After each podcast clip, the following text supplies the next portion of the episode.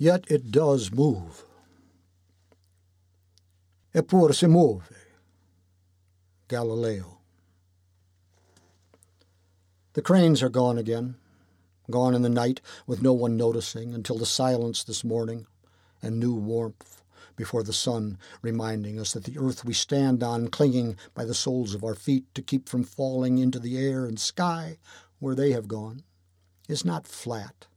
and is in fact turning around itself, around its dying star, revolution after revolution, clockwise and counter at the same time, the poles tilting on their axis both toward and away from the sun. Shifting position,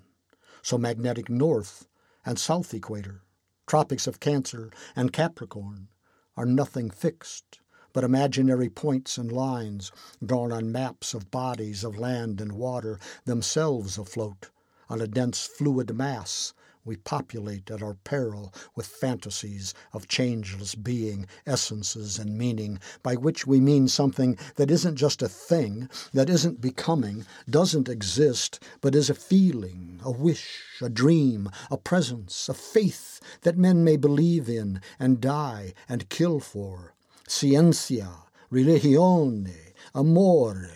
wheels within wheels, the music of the spheres, while we try to keep our own wheel turning, chop wood, haul water, appreciate the spring aromas and colors, the leaves and blossoms working their way from bulb and stem and branch, the songs of the smaller birds still here and those returned.